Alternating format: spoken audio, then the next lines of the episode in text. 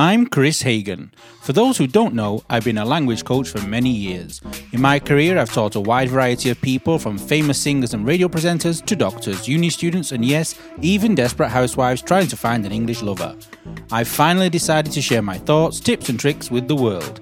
Also, check out my YouTube channel if you want to see my ugly mush. So let's kick off this podcast with a great jingle. Doesn't matter where you are, in the car or at the bar. For you comes in your ears. Another word for thanks is cheers. Here's the new kid from the block. Here for you around the clock. Shining all his English tips. Chris. Is an anagram of risk.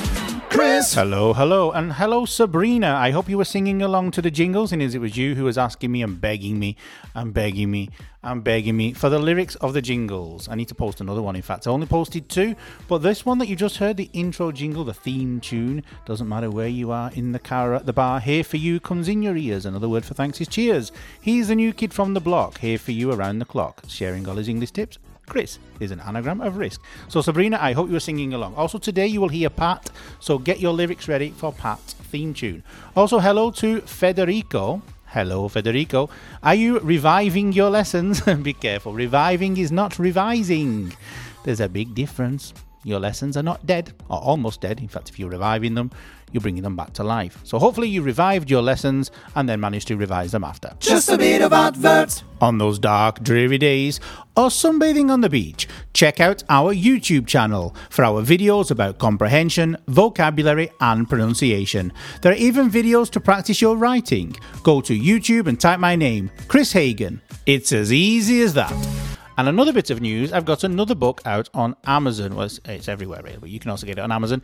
It's basically exercises for level A1. I'm also doing the book of A2, B1, etc. So don't panic, you people who are higher. This book of level A1 is only exercises. It's without the grammar explanations. There is a reason I'm about to tell you why. It's because this book accompanies my lessons with my students and my teachers.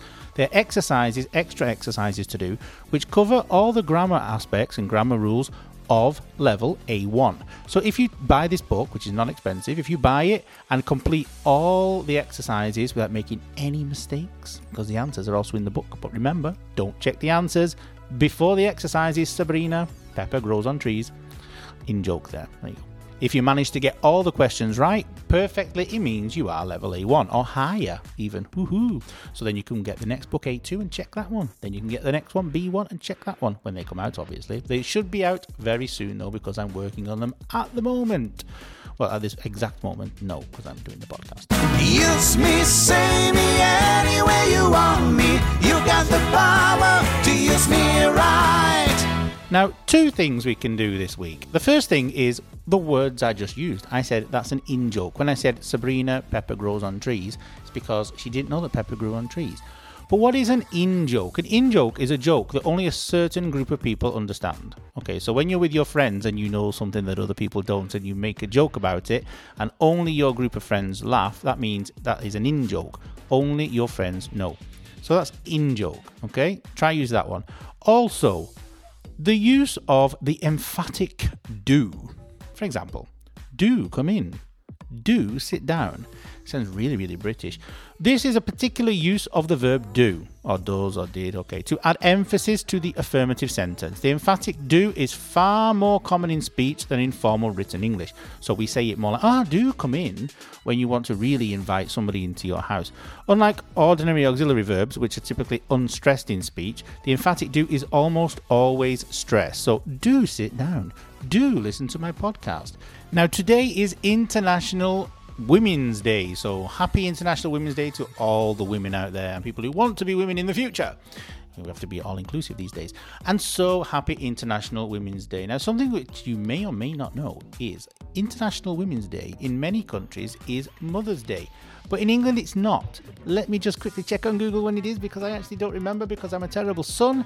This year, in 2022, in the UK, so Debbie, remember, it is Mother's Day on March the 27th, the 27th of March, because I'm British and I just read an international website, which is obviously an American website, which wrote it the wrong way around. So, the 27th of March is Mother's Day in the UK. So, all you people with an English mother, don't forget, 27th of March. I'll still forget. So happy Mother's Day, Mum, in advance, because if I don't say it now, I probably will never say it because I will never remember, unless somebody reminds me, of course. Now, have you got your lyrics ready for Pat's jingle? Because it's International Women's Day. What better woman could I have in. Oh, there's also Laura and Kelly and Mimi and Debbie and Yvonne. Okay, so uh, one of the many, many, many special women in my podcast, it's Pat. She likes to go line dancing five days a week. She danced so much she had to get to your knees. Her cheese and onion pie is the very best.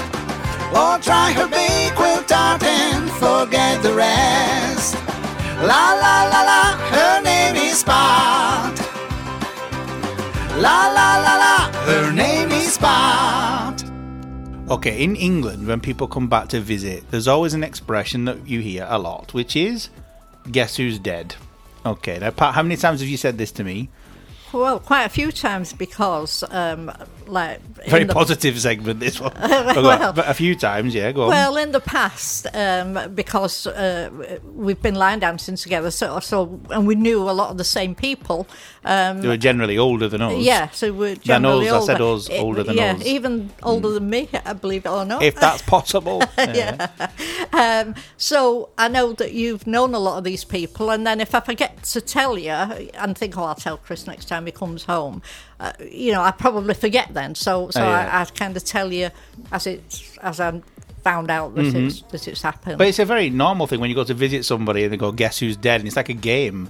Like, well, how can you guess? You can't guess. you- no, you can't. guess. Unless you we're very English. Yeah. So this mem- uh, this expression made me think about somebody who is very famous in the UK, um, obviously not for positive reasons, No. and you're kind of connected to it. You're not a killer or anything. We know this. You're a very good person. You only take cakes back because there's no marzipan. okay, do you want to explain to people who Myra Hindley was? Well, she was uh, a very uh, notorious murderer sh who worked with uh, a boyfriend, um, Ah, yeah, him, Ian. Brady. Uh, Ian yeah. Brady. Mm-hmm. Ian Brady, yeah. I mean, I think, From Manchester, these. yeah, both for, well, it, certainly she lived more or less down the road from me. Um, and So she was your neighbour. yes, although I didn't know her, but the first time I, I, I the first time I kind of heard about this uh, this story, um, there was a picture in the paper of a girl that I used to go to school with. She was called Pauline Reade, and um, it was saying she was missing, and I hadn't seen. But her when was this? Like a long time ago. Oh yeah, um, oh in the sixties. Um, 60s. so about sixty, about nineteen sixty-seven, and I knew I'd been to school with her. Uh, she was in a year, just one year above me, so I knew her.